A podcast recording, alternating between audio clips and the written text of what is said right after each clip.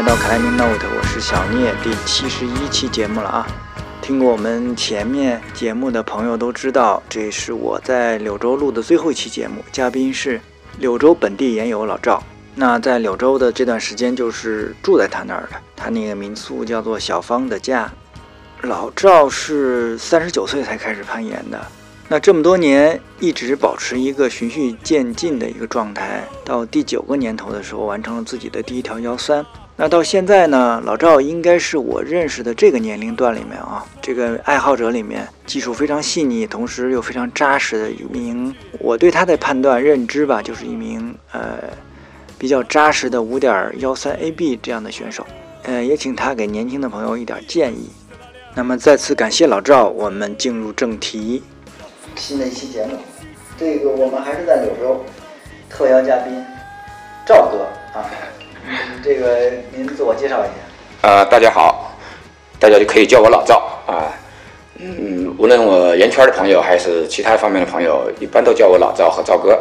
因为我们今天录音的地儿就是我们赵哥这个，这算一民宿对，民宿。啊。我因为我在这儿住了好些天了，挺好的。嗯，这个叫叫小芳的家。小芳的家。为为什么这名儿？我一直没问。呃，我媳妇儿姓方啊啊，所以叫小芳的家。对，这个也是，我觉得是什么时候开的？就去年，去年过完年。哦，去年才弄的。对，去完房子装修是很久了，房子装修装修的话，应该是一七年就开始了。嗯一七年的春天，然后弄的一半儿又跑出去浪，然后一八年又回来弄一下，啊，然后又出去浪。那那那等于那原来他们来柳州的这这些研友，他们住哪儿啊？嗯，基本上就是没有个固定地方嘛。嗯。呃，他们会找我们推荐，啊在网上搜，对，然后有些会让我们推荐一下。啊，那是挺好的，因为也算是一个小的据点了。关键老赵呃提供服务好，还能陪爬是吧？这个这个，而且是活路书。你看我来我都没跟你看路书吧，因为我这人也不太爱看路书，好像。呃，谈不上陪爬，嗯其实我自己也爬嗯，啊，因为自己爱爬对对，啊。嗯，可能我这人也比较懒吧，不太爱看这个路书这东西。我都是你看我去演唱，我都是先看这线路，觉得挺好看的啊什么的，我就问问你说那就爬一下这种这种感觉。嗯这点我跟你类似，嗯因为我去全国各地各个地方爬，我几乎不跟别人要路书，嗯呃也是属于是到了原场看，然后如果身边有知道的话，会大概问一个大概情况，然后自己看，瞅到哪个感觉哎挺喜欢，就好像看着一个姑娘哎心动了嗯啊，那就上去泡。嗯，对，而且嗯，我发现这个有一点我跟你也有点像，就是不太记线路名字是吧？对我记不住，几 乎记不住对对。对我们柳州的线路很多都记不住。嗯，那我们还是得有一个既定的程序吧。这个赵哥给我们聊聊这个怎么开始接触这项运动。嗯那就是先聊一下个人的一个攀岩开始啊。啊，对，那我插一句，啊插一句啊，这个嗯赵哥是六九年的，是吧？是我认识的，嗯、应该说是到这个就叫六零后，而且还能爬得这么好的，是我认识的非常少的，啊，对吧？像石秀应该是六，对，石秀六是是六零六呃对，是吧？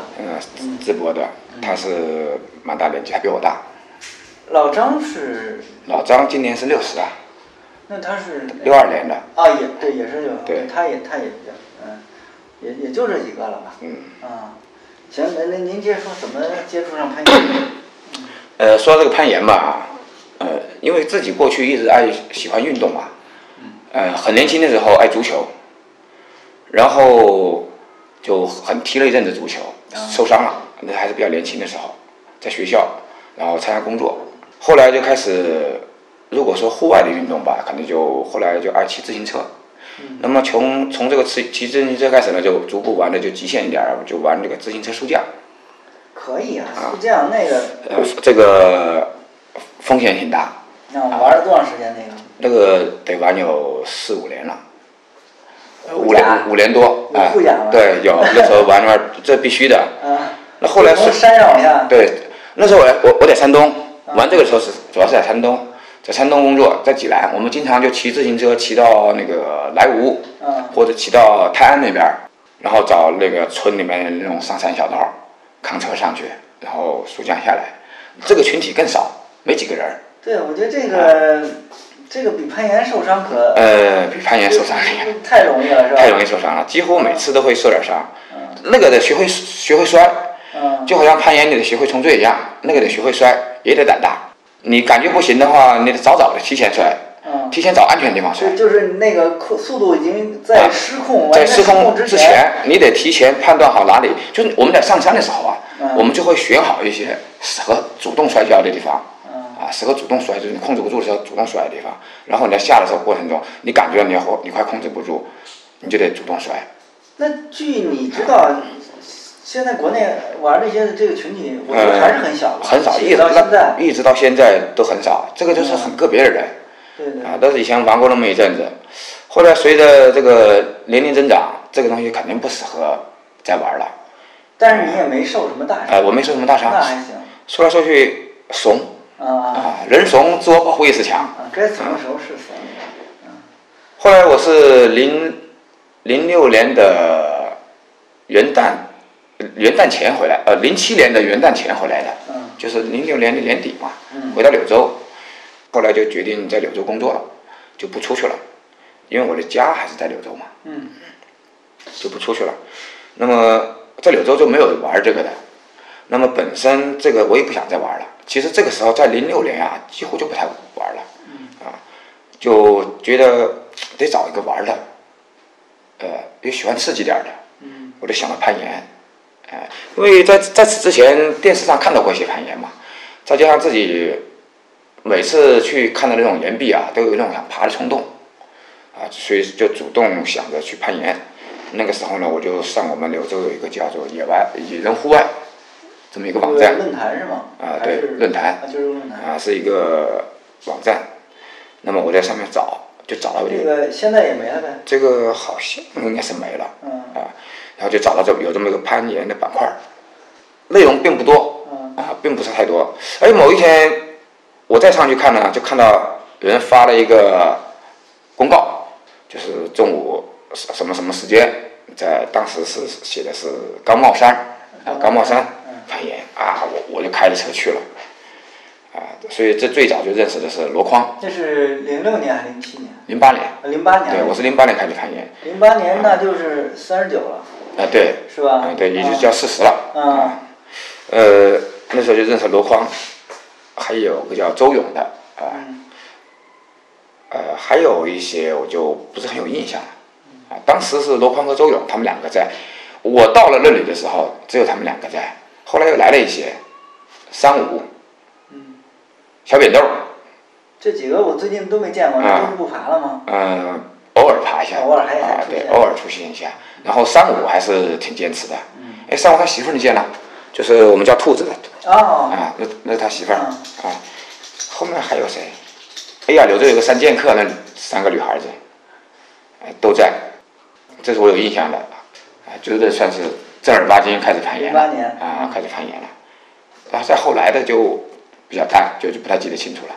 嗯，我就记得，然后零八年的、零九年的元旦，黄勇，我们这里有一个叫黄勇的，呃，我们就喊他阿勇阿勇，哎，带着一起我们去了一趟阳朔，完了这中毒更深。等于就是您从接触这个东西，就是因为那个时候，那个时候有有有时候有严管吗？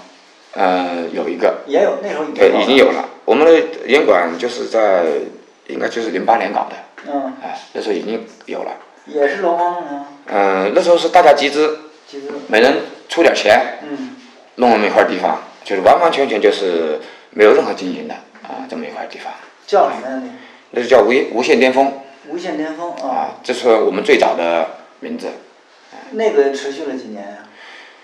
那个严管，我的印象中应该是在我看一四，应该是一三年年底开始，一三年好像就不给弄了，因为对那块地方应该是因为当时是柳州饭店的一个车库啊，啊，当时他们要收回去就没了。然后一四年就在柳钢那边有一个叫做，它是一个是一个室内的一个运动各项运动的一个地方，什么羽毛球啊，什么这样跆拳道啊，什么这样的一个地方，叫什么名儿咱也不记住了，啊，又搞了一阵子，大家又凑在一起弄了一块儿，然后那里时间就更短，接着是在应该是一五年还是一六年，就搬到了野人这个户外的他的一个室租了那么一块地方，嗯，是个三楼，很小一块地方。还是基基本上是大家在凑。呃，基本上还属于大家凑，但那个时候呢，就应该说是小部分人出钱，嗯。呃，然后大家其实就是玩不玩吧，都都出钱买卡嘛，嗯。啊，这么一种方式又搞弄了一阵子，后来那块儿又被收回去了，呃，收回去以后，那一直到了去年前年。前啊，那么就箩筐，还有秋水，呃，两个人就一起就弄到现在这么块地方。现在这块地方，我认为弄的是比以前的这三次那个地地方啊都要好。虽然说场地都不大啊，有多少平啊？建筑面积可能是八十啊，好像差不多八十平。对八十平跟我说。好像是这么八十平这么一个地方。可攀爬墙体面积我就不太，三面墙嗯啊有三面，这么一个小烟馆，我觉得是目前弄是最好的。哎，罗盘他们也经常在里面点点线，嗯那过去那几乎就是没线的，现在呢点经常点点线，哎呀，而且现在报时群体开始增加了，也是因为有点线的原因哈，嗯，增加了不少，比以前都要多一些。对，但是你们这严管挺有特色的，不是吗？嗯，不是老开门是吧？一三五开门，啊，节假日不开门，啊，其他的时间都不开门。这个，在一个就是攀岩人数比较少的时候，这也是一个正常现象。就是我原来我在节目里说过，我好多好多年前我去厦门，就是事先没找人，我就跑到去找人去演馆，因为人演馆不开门儿，啊，他就是像类似于这种一这个一个周就开两三天的，啊，后来人说你得提前找人问才行。嗯但是我们这里说不开门哈，那是就是说呃馆长馆呃馆主不去啊，一般来讲。但是像我们这些老严客啊，呃我们都有钥匙，馆主对我们这还是比较好的，就是门上把钥匙，你想去就自己去，啊、就是完全自由式嘛，自助化。行，那我们说回来呗，就是你那时间也不太，就是等于入门就是自然岩场，对。自然岩壁，对？从高毛山开始，嗯。呃，我就就是就一一直自然岩壁，我不太不爱报时，我我曾经也尝试过让我去岩馆，呃，因为岩馆毕竟能多练一些技术动作哈，但是可能是自己的这个天性问题，我就不喜欢那种室内的，就总提不起兴趣，也曾经强迫自己按时去，就是定好了每周什么时间什么时间去，但是坚持不坚持坚持不下去，我觉得这可能和天性有关。另外，我还有一项运动特别喜欢，就是爱游泳啊一到了这个天气一热以后啊，我从五每年五月份开始吧，会一直游到十一月。那么每周游泳时间呢比攀岩的时间长，按天数算啊。但是我从来不去岩呃游泳馆游泳，我觉得这可能就是天性，不喜欢在这馆里面。而且一个其实有一个特别重要的原因，我觉得啊，就是你们去岩场太方便了，嗯是吧？对，你要这个独凳山这个要是要是没有房地产开发没有给围起来的话，那那你就是十分钟之内啊，嗯，溜达就过去了，对，是吧？那你就是说茶壶这种延长也开车也就十多分钟，就是二十分钟吧，二十分钟嗯二十分钟也到了，所以就是很多人不去这是很正常的。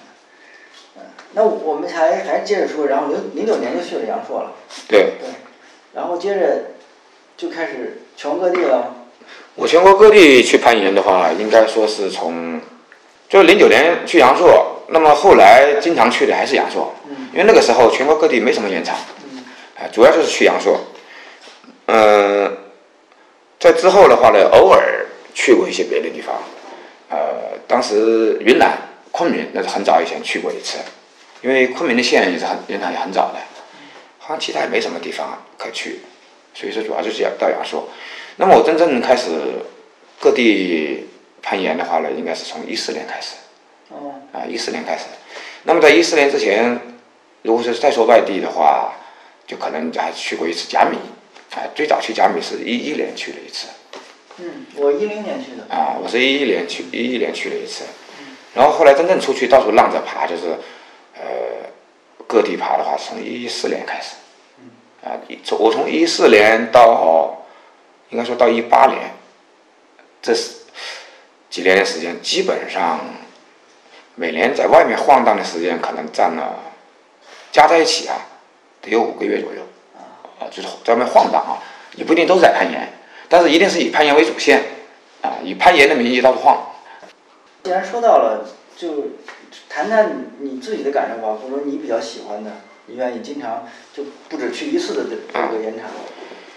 呃，我最爱去的，也是目前去的最多的地方啊，应该还是云南。嗯。啊，整个云南的话呢昆明呢还是，呃，去石鼓，石鼓。呃，哦算起来是石鼓是最多，然后就是老君山，啊，因为去完石鼓到老君山也近嘛。最初没有石鼓之前是去老君山，对，我前两天你不是说最早去的时候还住通铺呢吗？对对对，那是一五年嘛，在攀岩基地来住通铺，但是在那时候之前就去老君山，那时候还没石鼓嘛。有了石鼓以后，那么石鼓就超过了老君山了。呃，我从一五年，我应该是一四年就去了石鼓，那时候刚开线，轩辕中国刚开线，就跟着跑去了。啊，一四年去了一两次，嗯，呃，一四年的五月底，五月下旬嘛，到六月初，那时候刚开线，就跟着跑去了。然后到了一四年的十月份，那时候，呃，秋江又去开线，呃，这这我又去了。但是那次去呢，主要是因为为了去老君山，顺便就在石鼓待着那么一阵子。然后从一五年开始，呃，一直到一直到一九年，每年的春天，哦，每年都去啊。对，每年的春天和冬天，我不一定是春天或者是冬天，嗯都会去一次。而在这里面的话，一七年是去了两次，所以说那里是我去最多的地方。春天有点冷吧？春天那里，你只要在阳光下都不冷嘛。啊啊。啊，攀岩来讲啊是非常舒服的嗯啊，春天。而我们这个地方春天是最潮湿的时候，所以就为了避潮嘛，就跑那去了。所以我认为我最喜欢的还是那边。啊，另外还有一个就是，之所以最喜欢爱去那边的原因呢，还有另外一个原因就是我在大理啊，我有一些朋友啊。啊，就是攀岩圈外的朋友了，所以每次去了都会去大理待那么一下子，啊，看看朋友。第一条幺三是是哪儿啊？第一条幺三是六盘水，六盘水。啊，一七年去的六盘水，啊。啊，六盘水对也是我喜欢去的地方。一七年。啊那就是爬了以后九年，第九年，第对九个年头了。对啊。六盘水也是我喜欢去的地方，嗯、六盘水是一个夏天攀岩的好地方，啊，然后都是我都是夏天去，去那里基本上待上一个月半一个半月这样啊，就是在一个月左右吧，那是好地方。它是有点海拔是吧？对，那里的海拔我记得我看过，应该是九百九百来米吧，啊，就是攀岩的地方嗯啊，九百来米，呃，那是个夏天的好地方，嗯啊，这是我认为的。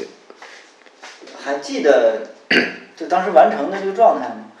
会，你会，那你会对这个数字有一些追求吗？因为这是第第九，等于你攀岩第九个年头。嗯，整体来讲啊，我攀岩的我个人的习惯啊，不喜欢死磕线。嗯呃，我从刚开攀刚开始攀岩，然后爬幺零，呃，我的印象中爬了一年，就是说爬这一年的话呢，我就是只爬幺零的线，超过幺零我就不爬，呃，然后后来就偶尔爬了跳幺幺，哎，一爬上去了，嗯，就没那么难嘛，嗯感觉，然后后来又开始总爬幺幺，呃，我曾经说，呃，在柳州我们这个圆圈里面啊，就聊天啊，我曾经说我要收完柳州所有的幺幺。那时候柳州的幺幺线已经很多了，我们柳州应该说幺幺线是最多的。我说我要收完所有柳州的幺幺，没收完柳州幺幺之前不爬幺二嗯啊。那时候在我们柳州这帮人，我们聊天这么说打好基础啊。啊，所以就一直爬幺幺，就包括偶尔出去爬，去阳朔爬，都是只爬幺幺的线。后来我也我也不记得是什么时候开始爬幺二，反正就爬得很很很快就干掉了，嗯然后才开始爬幺二。我觉得应该肯定应该是爬幺二的话，应该是在一二年或者一三年左右，具体我也不记得。然后我是一四年开始真正的到处浪，那时候去全国各地爬，那几乎就是以幺幺的为主，偶尔看着哪个幺二不错，哎，就去爬一下，啊，这个才是这样的。那后来就爬幺二的时候吧，就一直爬幺二，也不爬幺三。我曾经因为去过很多地方嘛，也认识很多朋友，他们喊我爬幺三，说老赵，呃，赵哥啊，你看你爬线感觉应该很不错啊，呃，找条幺三的爬。我说不行，幺三不摸，啊，就是一直这么保守呃，就是一直这么坚持的，就是不摸，摸都不摸。嗯，有一次去明水泉爬，当时明水泉的那个在武汉开烟馆的那个，你说也也是个前辈了，叫叫啥来着？我一下什么义啊？韩毅。那这三韩三火吧，就是。对对对，哎，韩韩毅。嗯哎，他说，哎，他说老赵，看你爬线的动，那时候我在爬一条幺二。嗯啊，他说看你爬线，你肯定是幺爬幺三的吧？我瞬间就我就笑了一声，我说幺三我摸都没摸过。嗯啊，就所以我这人爬线呢，没追求，啊，就是感觉这爬自己很开心就好，啊，就一直爬幺二。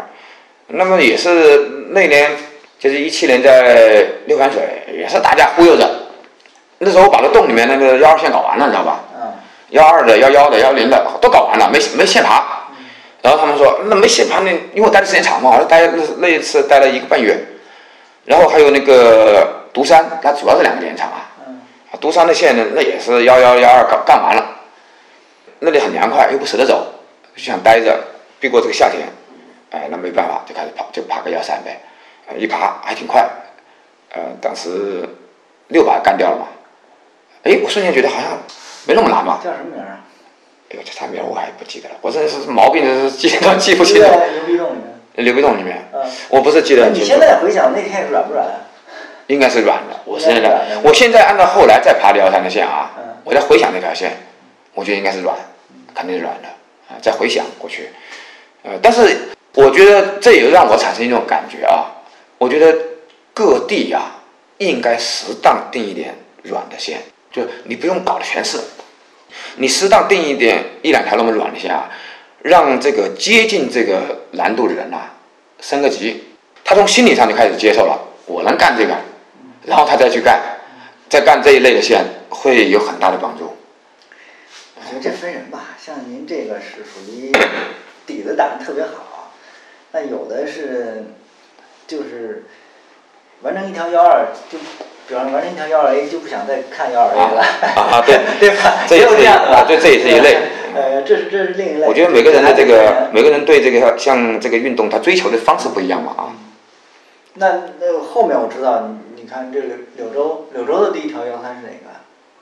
柳州的啊，反正人鱼线弓不都早就拿下了吗？对，哎，柳州好像还就是攻。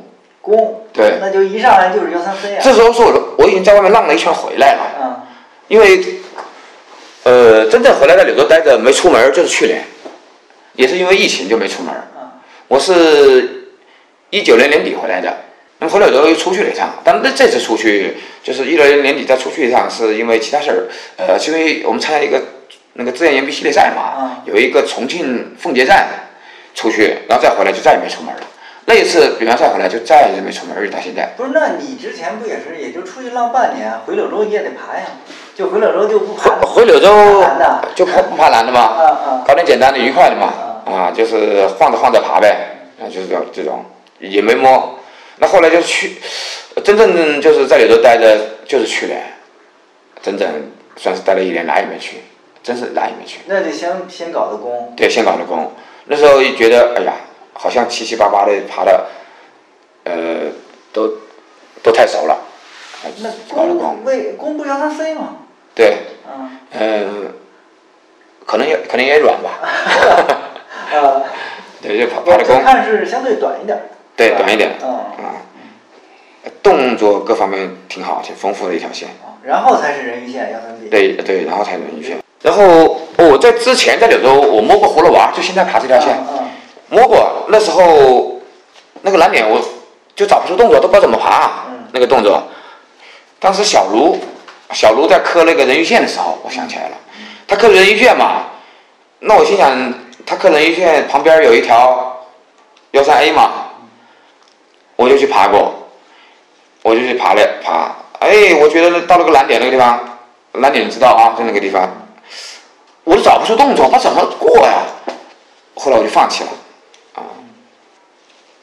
哎，那真是我我还是因为我我来这些天跟你一块儿爬，我发现，好像你也不是那个专门训练的那种。嗯，我我不从来不刻意去训练，就是我没有，应该说是没有为了攀岩去训练，啊，没有过。基本上还是通过攀爬来提高。对，就是就是自由爬，啊，自己爬爬，然后爬了一条线，呃，琢磨一下，啊，不专门去训练，什么指力啊、动作啊都没有去训练过。反正我看了一下，这个赵哥应该是我见过的比较扎实的幺三的选手。嗯，应该起码幺三 AB 吧，是一个非常扎实幺三 AB 的这个级别的选手，就是在这个级别里，嗯，而且属于技术流。我我认为啊，呃，虽然肯定是也是有利，但是从技术的角度，我认为是非常细腻。这些东西其实都是，但是都是你自己在岩壁上琢磨出来的，嗯，对吧？对，并不是在岩馆呀这些地方训练这些东西。那这么多年了，有伤病吗？嗯。有受伤吗？或者？呃，应该说大伤是肯定没有啊，磕磕碰碰还是有一点，呃，没有受过大伤，一一直到现在，我觉得这是我比较庆幸的一点，对对，那比较幸运。我就特别想问，就是你觉得能保持这样一个持续的这样一个状态，然后也没有什么大的伤的一个，有没有经验想跟大家聊聊分享一下？嗯。因为我们身边总有一些朋友，你看他一年到头老是伤。老影响他这个状态，嗯，是吧？这个我觉得谈不上经验。嗯，其实我刚开始攀岩的时候啊，也胆贼大啊。曾经我们柳州这帮兄弟们都给我外外号“赵一猛”，啊，那是刚攀岩的时候，胆儿贼大。呃，那时候也年轻一些嘛，刚四十，再加上之前都也玩那些比较刺激的一些运动啊，可能是胆儿贼大。还有一个是刚攀岩。这个无知者无无知者无畏哈，可能见的这个危险少，后来也是越爬越怂。呃，我觉得我个人感觉我不受伤，没有受什么大伤的主要原原因，是我对风险有一个充分的评估。呃，我一般爬线我会观察线路，如果这个线路我认为有风险，只是我个人的认为。呃，有这种冲坠会受伤的风险偏高，啊，达到了一个什么样的高度我也说不清楚，就是我觉得，自己的评估，哎，自己的认识，我就会放弃这条线，这是一个。第二个呢，呃，在一些极限动作上啊，我认为如果通过技巧性处理不了，我往往不会采取很暴力的方式，因为我我觉得过于暴力的方式容易拉伤啊，这是我的一个看法。还有一个就是，越到后面越怂了，哎，这也是主要原因。啊，这我认为这是这些原因吧。另外就是对保护员我有很强的要求，就是说爬我的极限线路啊，我对保护员是有要求的，我非常熟悉的保护员，所以我会跳啊，所以这也是个主要原因，我觉得。那我们还是说回到柳州呗。本来箩筐是说找箩筐来录点这个，这个，因为他爬的年头更早一点，是不是？对。啊，各种原因吧，没来。那我们请赵哥代为再给介绍介绍这个柳州的，你所知道攀岩的这个怎么起源呢？历史啊这块儿。啊，我就把我所知道的说一下吧。对。啊，因为我在柳州攀岩算是比较晚的，还是对比较早期的了解不多。呃，也是通过苏峰啊、罗匡啊，他们提到，我相对比较熟的就是黄南波，啊，我们叫他阿波，嗯，波哥，啊，波哥，还有一个叫阿斌的，叫什么斌我也不太记得。然后实际上我过去就是回到柳州的头头两年吧，两三年啊，还跟他在一起，我们一起共同参加过这个壹基金，哎，当时还在一起，叫叫名字我也不记得了啊。还有两位，呃，名字那就完全不记得了，人呢也没见过，呃，据据我了解的，他们四个人算是柳州最早攀岩的，应该是在两千年之前，啊，那是够早的，对，比较早。所以说那个波哥啊，他就跟阿成呐，他们都算是很早就认识的，他们关系非常好。阿成每次来柳州啊，他们都会见一下，算是他们带动了柳州最初的攀岩。后来就我听说，就是苏峰跟着他们一起爬，啊，然后苏峰应该跟他同期还有没有谁谁应该应该有，但是我可能也不知道。然后就后面就带带动了像罗匡啊、姨妈啊、呃黄勇啊，呃就是目前还在爬的这些人啊，也带动了这些人。呃，那么我呢，应该算是通过罗匡啊、苏峰啊、黄勇啊啊他们这些人带起来的，带出来的这这一批，呃，这是我的知道一个大概的一个过程。那么我们柳州的这个线路啊，很丰富，所以线路很丰富。我插一句，那最早这四个人他们开的线现在还还有嗯，吗有，有在独凳山在独，凳呃，山据我知道的独凳山，嗯还有鼓山也有些老线哎，对。当时我听说最早开线在独登山开线都是用那个冲击钻是带电线的，哎，从村民家里借电去开线，所以当时条件还是很艰苦的。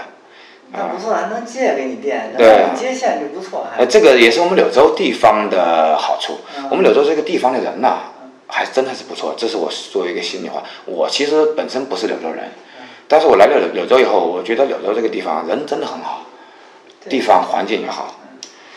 换个地儿不赶你就不错了，还对嗯。嗯，我们几个盐场如果周边有村子啊，都还是不错的，很融洽。所以这也是柳州一个很大一个优点。呃，他们最早开的这些线呢，现在的还是有部分线都能爬的，呃，也有一些比较经典的线，啊、就是那么刚才说独栋山是因为房顶上开发，现在暂时给围住了，对对对。以后还不确认，独盾独盾山呢，现在都还是能爬的，嗯只是说有一部分线路，呃，爬不了，嗯还是有一部分线路能爬。那主要是一个夏季延长，呃，阴凉。那么也按照这个规划，它现在开发房地产嘛，它的规划是以后是叫做独凳山攀岩公园。嗯，从它这个名字来看吧，我估计应该以后能爬。我看那效果图可够呛，那边上全是水啊，对它围着真不好弄了，啊不知道。那那杠山现在是什么？杠山在高速公路这个柳东出口旁边儿啊，那里也是能爬的。呃，其实现在要能要去爬都可以爬，只是它现在的环境相对差一点另外，它那里的话呢，也是阴的，嗯、会比较潮湿，所以这个季节不太合适。哦，那后面这一波就是主力的开线，实际上就是苏峰和罗匡。嗯、我们这里的开线，我们柳州之所以现在有那么好的攀岩条件啊，这得首推罗匡。虽然说我们柳州早期啊有很多外地人来开线啊，最早期的一些线吧还是外地人开的，后来就基本上是箩筐了。箩筐这个他对开线啊有非常高的热情，对这点是真的，我真是佩服。我觉得我们柳州这个攀岩之所以有今天这么好的一个氛围啊，又有那么好的这个延长线路，哎，真是箩筐。是这是我来了几天，啊我我只要在演场碰见他，全带着电钻的。对嗯他是瞅到哪儿，嗯，来一个来一个。嗯，以前开线吧，还得两个人搭着，那很早以前啊。对，现在就是一个人干，哎，这个确实是。苏峰也开了一些线，但苏峰开的少嗯啊。苏峰他开线呢比较细，他会慢慢琢磨。你苏就直接说，墨迹就完了。不是叫墨迹，细 确实是细。苏峰没事儿我也认识他，咱不不会在意的啊。这个我跟苏峰还是在青岛见的。啊嗯对，这这是我这都是我们攀岩老前辈，是真的。，其实你说我出门不多啊，因为箩筐是老早就是我们就算是网友，啊因为你知道早年这个什么 QQ 啊，啊还有微博啊，那时候就认识了，因为那个时候圈子就是特别小。嗯呃，我这次来才见的姨妈，啊但是姨妈我一见我觉得有点眼熟，我不知道是因为原来看过照片儿什么的，因为原来你说有论坛的时候，那时候全国，比方说华东啊，嗯或者阳朔老有那些人老爬的这些照片儿都能看到，对吧？所以我看都是。哦，你说华东的话，可能因为他原来去苏州待过一阵子，在好像应该是在刘长忠那个烟馆干过吧？哦，那好像是刘长中。反正我见他有点眼熟，但是我确实不知道在哪儿见过了。你看，这你们这现役的这几个幺三的选手啊，那我都见过了，就等于是，嗯。啊，你、姨妈、罗筐、小卢、苏峰，还有吗？幺三的，嗯，啊，应该就就这些，是吧？你看这五个我都见过了，啊，挺好，嗯。然后比较常活动的是博弈，基本都见了嗯，，对，常活动都见的，就去个茶壶山，对对对。上次在白莲泉是吧？啊？对，都碰到了啊。这目前在这个这个圈子还相对是人少一点对很少啊，常出现的也就二十个以内呗，对，是吧？常出现二十个以内，嗯，但是我有我觉得有一点，一个是刚才你说氛围特别好，第二个呢就是，我看每个人还来了以后还真是正儿八经有自己的 project 的，嗯，对吧？虽然他你们因为你们这儿确实太方便了，下午可能三点钟才到，嗯是吧？但是确实是每个人都有点那个，我是奔着这个来的，啊，就是熟了以后就是准备要先锋就要干的这个，嗯对吧？我也不管男的女的，对吧？这个这个状态我觉得挺好的，反正跟北京不太一样。北京这个因为攀岩的人多了以后吧，很多人其实是去野外他是放松一下，他并不在乎爬什么或者怎么嗯对，主要爬是主要是轻松一下放放风儿，因为嗯平常城里上班有点累呀，或者怎么着的嗯，他是这个状态，哎，这个感觉还不是特别一样。那就说到盐场了，我自己觉得呢，因为我从北方过来，花岗岩地区过来的话，我可能更偏重有钟乳的，嗯，或就是花岗岩没有的这样的项目，是吧？你看我对你爬了几个那个茶壶爬的这个黑暗侵袭，嗯那个是钟乳倒着的一个屋檐儿的项目，对吧？对虽然屋檐儿不太长吧，但是也是一层要往上翻。我我觉得这些印象都让我非常深。但是我有一点问题啊，就是我来了，我觉得得有十五天以后我才逐渐适应。就是呢，有些钟乳，或者我不好判断这个钟乳结实不结实不结实。嗯，因为你也在石灰岩上开过线，我我不知道你们怎么判断这个东西，尤其是你刚开线的时候，你怎么清理啊？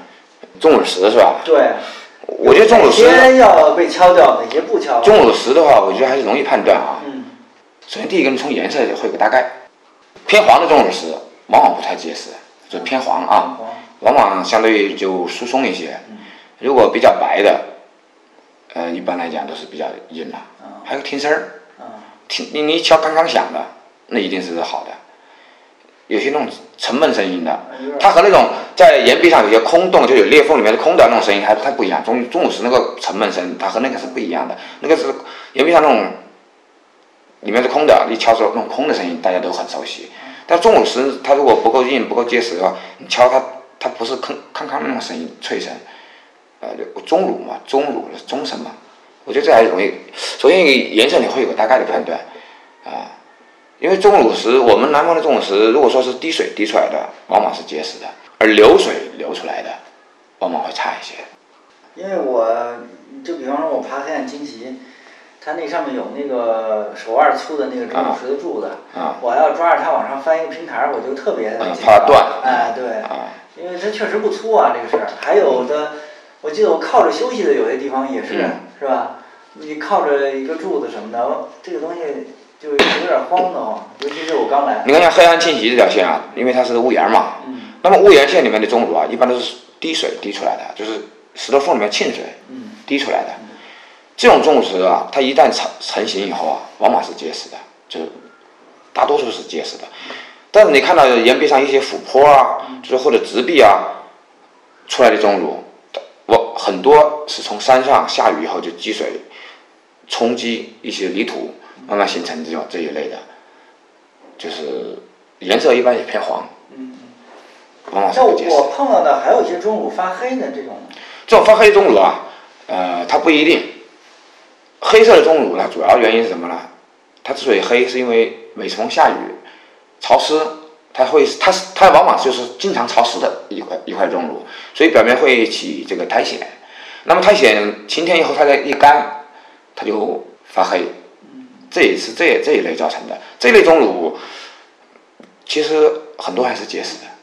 所所所以具体它怎么判断呢？我觉得主要还是经验，但是首先有个大概。我们像我们一般从眼观大概有个感感受。比如说我要开一条线啊，我就我会看这个钟乳，有钟乳比较多，我们会考虑这些中乳适不适合开啊。那首先这个判断是看大概，然后上去敲呗，嗯嗯。哎，还是听声儿为主。还有一个就是，就我发现有些中乳或者它边上就是有这种粉末这种东西。啊，那踩的话，这个一般表层起粉末的中乳，那都是风化造成的。嗯，这个中乳就已经不会再往上涨了的，就是然后风化表层就风化成粉末了，这是一个。另外一个呢，呃，这一类表层的起粉末的钟乳啊，大多数还是由于积水冲刷冲击出来的，它表层不够结实，就特别容易风化。哎，另外还有的表层它往往都是些土质，它就有粉末。像上次我划一下那个地方，就很明显的，它就表层都是松，它那块永远都会都是有反的，它绝对不会干净。对，所以我的意思就是也能踩。对，也能踩，就是你要注意点啥。对，加点小心。对，加点小心。因为有的时候你还必须得踩的。对对对。对吧？嗯。对，这些都是让我适应了一段时间的。嗯。那我们稍微稍微推荐几条线路呗，反正我觉得，呃，像茶壶的，我比较喜欢的，嗯，黑暗清晰，幺二 AB 吧，是吧？嗯。然后。其实那个二楼茶壶山二楼那个屋檐儿斜着走那个我也挺喜欢的，那个那个是幺幺。对幺幺 A 顶的是。而且我觉得这会儿是没时间了，下回还要去把茶壶的节组爬了是吧？嗯，对。三段。三个对。上面。上面就是平台。可以看到螺蛳粉工业园的，说是吧？呃，螺蛳粉工业园你是看不到，啊，因为它它在后面。啊，对，它在后面。对。嗯。我们那个平台是在前面这，能看到前面看高速公路这块儿啊。因为它这个小的节组爬起来也挺清爽的，然后线路也不难，呃，而且它你可以通过这个节组的第一段上去以后，就到了茶壶山二楼那个平台，平台里面还是一个洞，是吧？对。里面还是有些。七条线。嗯，然后西域龙城那线我没爬，但是是幺二对吧？嗯，幺二 B。但那线我看着也不错，我比较有印象的，嗯。哦，还有钻石墙，钻石墙我没有分是吧？幺三 A。对，幺三幺三 A，一个紫耐力线。嗯，对，这个而且还挺长。嗯，而且这个紫耐力线吧，它的那些指力点啊，发力方向和很多不不一样。另外，茶壶山还有两条三十五米左右的幺零和幺幺是吧？幺零，两条都是幺零是吧？一条在路书上写的应该是三十六米。啊，七十米的绳儿吧，能刚刚勉勉强强够，那是必须要打成尾结啊！啊。对，我觉得这个对我们，尤其我在白河爬的线相对比较短的话，也是挺过瘾的一个状态。就刚去了以后，你去找这种石灰岩的感觉啊什么的，都是非常好的地地方。还有，呀，那我们说到镜子山，镜子山这个大洞来说，那经典的线路就我觉得会更多一点，但可能对，就是。新手稍微不是那么友好，是吧？对新手能爬的真的不多。呃，对于新手来讲，茶壶山是首选。嗯，对。呃，而且我觉得对于幺幺级别的这个选手来讲啊，茶壶山也是首选。对。茶壶山幺幺幺幺的线都好，我认为茶壶山幺幺的线，说不上哪个会差一点，哪个会好点儿，反正我认为都很不错。呃，如果上幺二来讲啊，以上镜子山肯定是首选。对。因为镜子山说起来幺幺二的线是最多的。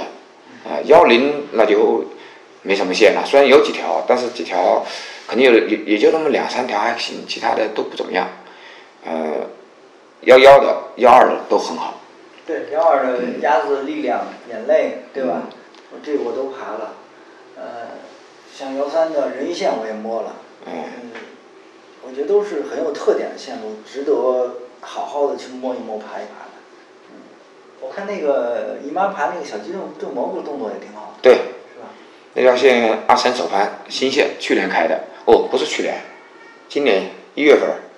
幺三，呃，定的幺三 B。幺三 B 是吧？嗯。我觉得倒那几步看着挺漂亮。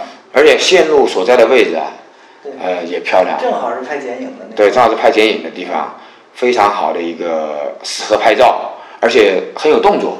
对对。呃，就是说他他适合拍照，不仅仅是这它的景色位置好，而且他出动作，这是一个好的好线。因为他在洞口嘛，在那个弧线那个位置。对对对。那赵哥就是预计什么时候搞完这这个葫芦娃呀、钻石墙，啊有计划吗？我没有给自己定什么确定的目标计划啊，因为这这也就是我攀岩的一个毛病啊，不强求自己。但是我觉得现在从现在的感觉来讲啊，钻石墙属于一种属于一种状态，就是什么时候哪天状态好了哎就他就就干掉了。啊，胡老玩儿刚刚开始爬啊，就是说也没爬几把，我发现缺拼劲儿，哎，这也是我一个毛病，就是属于那种红点欲望不强，缺那种很拼的那种劲儿，啊，水到渠成呗。我觉得这个大家要来这个柳州的要抓紧，因为这个赵哥是说要把这些柳州的这几条幺三在收完之前是不出门的啊，所以这只要这段时间来，他老在。收完了以后就不好说了，也没准儿跑说不定又去烂了哎，对，又去哪玩儿去了。嗯，那你觉得柳州来柳州攀岩最好的时间是什么月份儿？我们南方啊，嗯可以这么说，呃，应该说全国各地都是秋季最好，那我们柳州也不例外，呃，也是秋季最好十。月份之后。对，十十月份之后，那肯定是最好的季节。但我们柳州相对广西的热门烟厂，呃，阳朔，还有一个马山，啊，相对这两个热门烟厂的话，我们有我们自己的特点。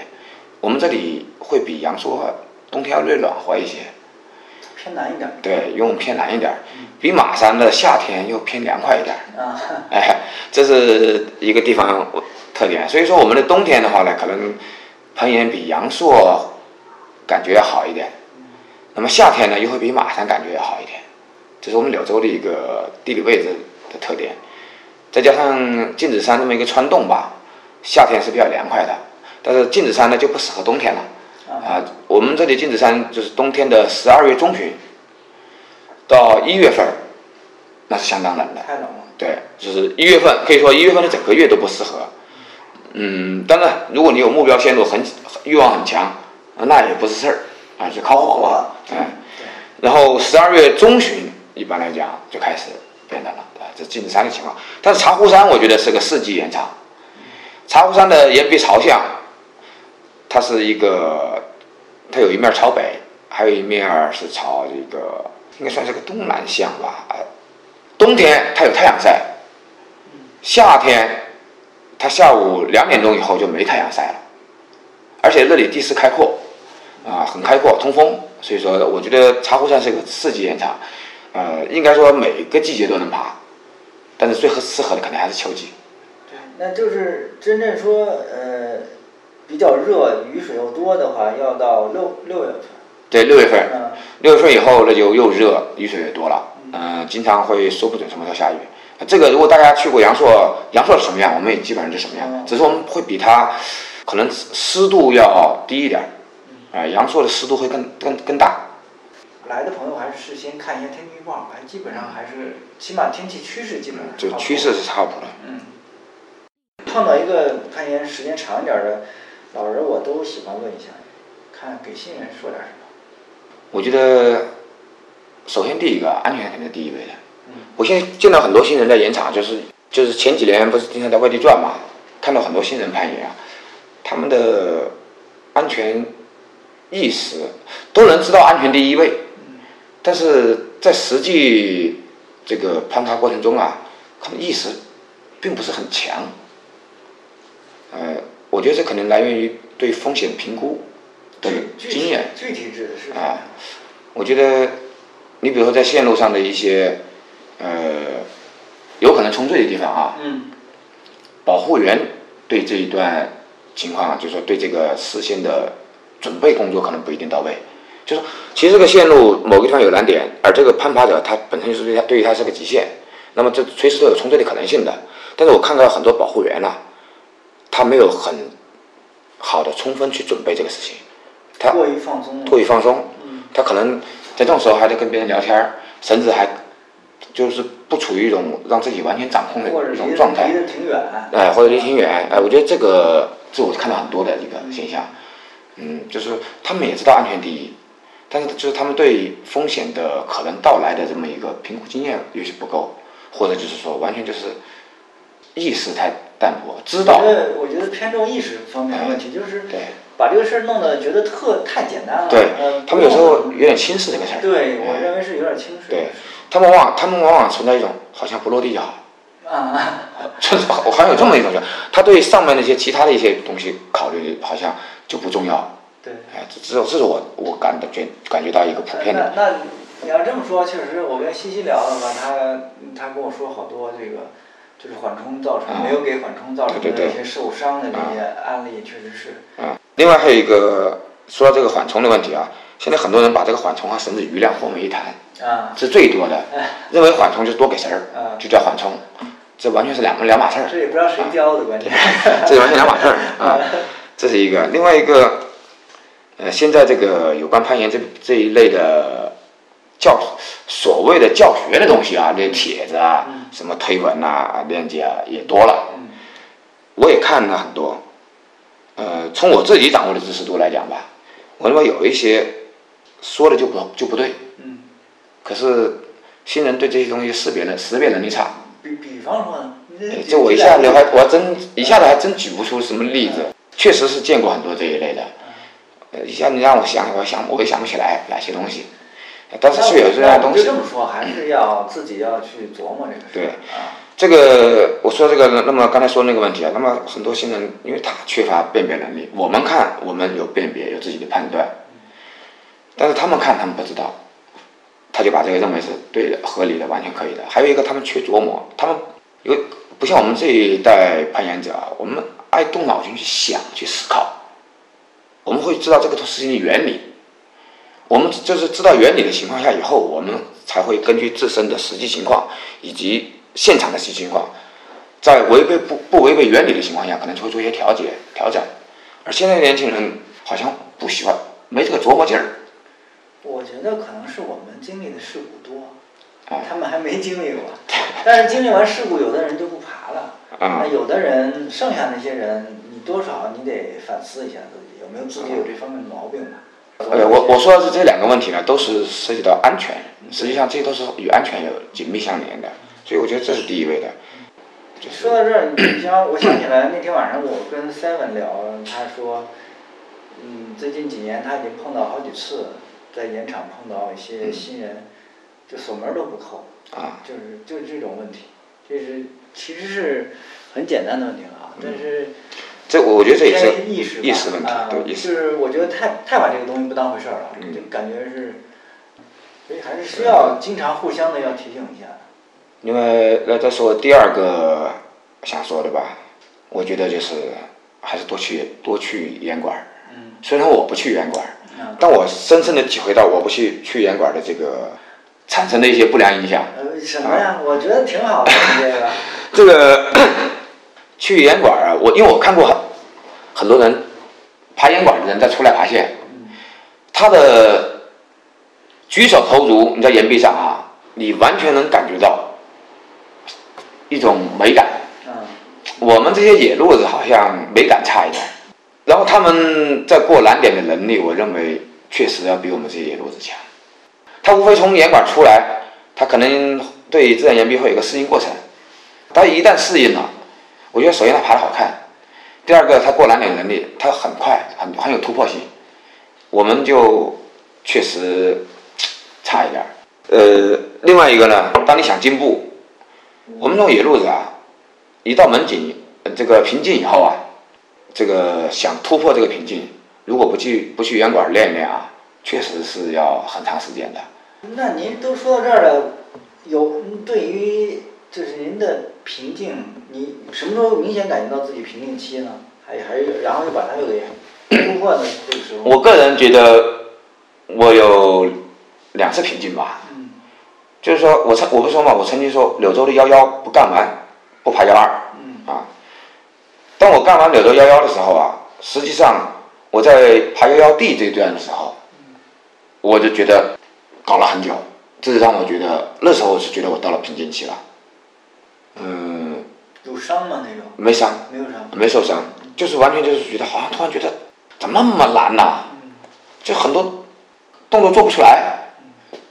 我觉得那算是一个瓶颈期。这只是碰到了某些具体的线路。不是具体的线路。啊，基本上，大多数，因为那时候去阳朔，啊，去最多还是阳朔嘛。啊，凡是好像爬个幺幺 B、幺幺 C 啊，还还挺挺轻松。但是一爬个幺幺 D 线，我也不知道是心里面应该什么原因，总之啊，一下就觉得很难。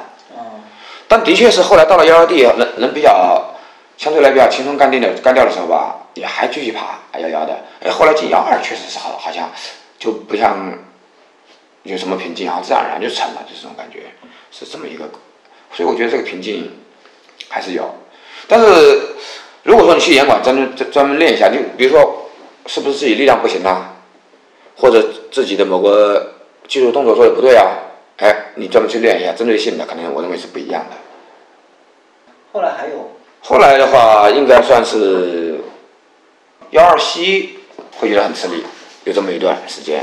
但整体来讲，幺二啊，好像不像幺幺啊，就是刚才爬爬幺幺地理线，好像什么幺幺地理线都搞不定，就是很明显。幺二的吧，好像整体来讲还是比较顺畅。你有力量训练吗？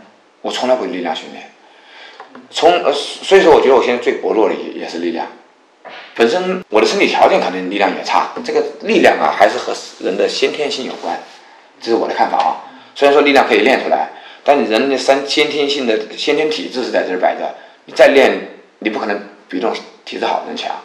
但是我觉得技术是可以练出来的，只是你悟性好和悟性差的人，实际上时间长短不一样。但是力量一定受你的身体的先天条件限制，这我个人的看法。而技术是肯定能练出来的。我说一下我的感觉啊，就是只是缺一点儿你自己说的不够那么没有那个激情，特别想完成什么什么。就是没有很强的那种红点欲望。对，就就是没有这个东西啊。但是这并不妨碍，因为你只要继续在爬这个事情，就就一条、第二条、第三条，就慢慢往前走，问题不大啊。因为你有没有那个激情，是完全在于你自己。攀岩的激情我是有的，啊，对，但是说要就红点的欲望好一定要像不强。比方说，那我先问你一个实际的问题：什么时候你想爬十四？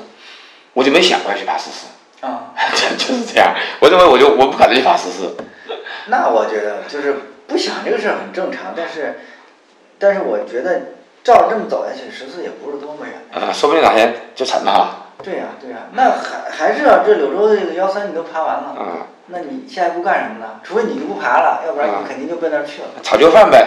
就无非就是 具体哪条线的问题。啊，因为因为很简单，你你除非是你你不爬了，或者你你放下了半年、一年，你退步了以后，你可以炒旧饭，啊，明白吧？你还是从那个旧饭里面能感觉是滋味儿来，对对对否则的话，你已经到那个水平了，你再去炒这个旧饭，你没有那个滋味儿。哎，我有个特点啊嗯，我有个缺点，嗯我记不住线路的点，嗯。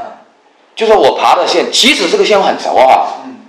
你看这段时间我跟别人讲线怎么怎么怎么，那实际上是很熟的，嗯。但是我对很具体的那些点我我不太记得，嗯。但我一旦一上岩壁，我经常会有很强烈的陌生感。嗯。其实这个线我不知道爬过多少回儿，就包括很多，我这一把昂掉的线，你让我再爬，呃，我隔着很长一段时间，哎，突然我我都不知道怎么爬了，哎，这样吧，这是个缺点其实，但是我有时候往往会以这点感觉挺开心的，哎，我有时候觉得，哎呀，这一下让我觉得这条线哇，很开心了、就感觉有新鲜感，这是我我觉得这个缺点吧，反而哎，又感觉好像也不错，所以我经常爬老线，每次爬都有都有那种，就隔一段时间就爬，又有新鲜感，还挺好，我觉得。另外，我觉得我不会去爬幺四，肯定不会去爬幺四。我觉得这个还是和我身体条件限制造成的。我的我一直认为我的力量啊，这个耐力不行，爆发力也不咋样，呃，经常就是一些取巧的方式过一些线路。那么在这些低级别还行啊，你到了这个高级别，那是杠杠的线，你有一个短板你就干不掉啊，那是对吧？因为线路一定到了一定层次以后，你某一个短板稍微突出一点，你就肯定过不去。这也就是所谓的什么瓶瓶颈嘛。你比如说我们茶壶上有一条天花板，嗯，他们的定级其实并不高，定级定的目前也没有给一个标准定级啊，准确定级都是都是说呃建议幺三 CB。那我认为，如果一个幺三 C 的线，常规线，我认为我不可能完成不了，这是我我对我自己的评价。嗯只要是个常规的，那你像这种天花板，我就认为我不可能完成得了，因为这是我完全的短板。那么这也就是说，这个线路到了一定程度以后，你身上的某一个短板一定会让你永远过不了它。嗯除非说你针对你这个短板专门进行训练，而我又不愿意去专门训练，因为我一直这么认为啊，这个可能还是和年龄有关的哈。因为我这个到这个年龄，我也没有必要去过于去追求这个东西。攀岩对于我的生活来讲，它虽虽然是已经成为我生活一个部分，我要是一个星期不爬一下，我会觉得过了到下个星期，我会觉得上个星期好像总觉得少点啥，少做了点事儿。这是我已经融入到一个生活中去了，完完全全融入了。包括我的生活，虽然说我有很多其他，还有一些其他爱好，但是可以说业余时间百分之七十以上应该是在攀岩。嗯但是我同样认为，如果我把这个攀岩为了这个攀岩而去刻意去训训练，或者针对我的短板去专门去训练，专门去训练它，采取一些方法措施，我认为把这个这么快乐的事情干成了一个苦逼的事情了。你就说你干不了列叔那样事儿是吧？哎，对，因为我觉得这应该是我的一个这个思想问题。那我接着就问一个问题吧，因为我这个问题我问我西西，西西好像是七七二的吧？你六九的，那你觉得年龄对你有问题吗？对以后，从攀岩就是说你说你不想不爬十四，那那爬这个事情，你觉得年龄会对你有什么？不会，这个不会，肯定会一直爬，除非爬到哪天我真的是属于爬不了啊。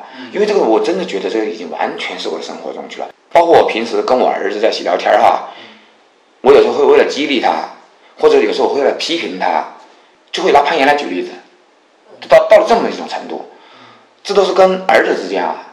那么有时候我跟我我的这个我哥我姐，我跟他们有时候聊天聊天，聊着聊着，我也会把攀岩的一些东西拿出来来说来举例子，他们是完全不不接受这不接纳这个攀岩的这些东西的，所以说这已经完真的是要融入到血液中去了。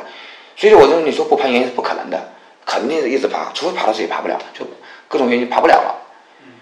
但是同样的，我一定不会为了他专门去训练，我不想把一件这么快乐的事情，我认为把它训练干苦了。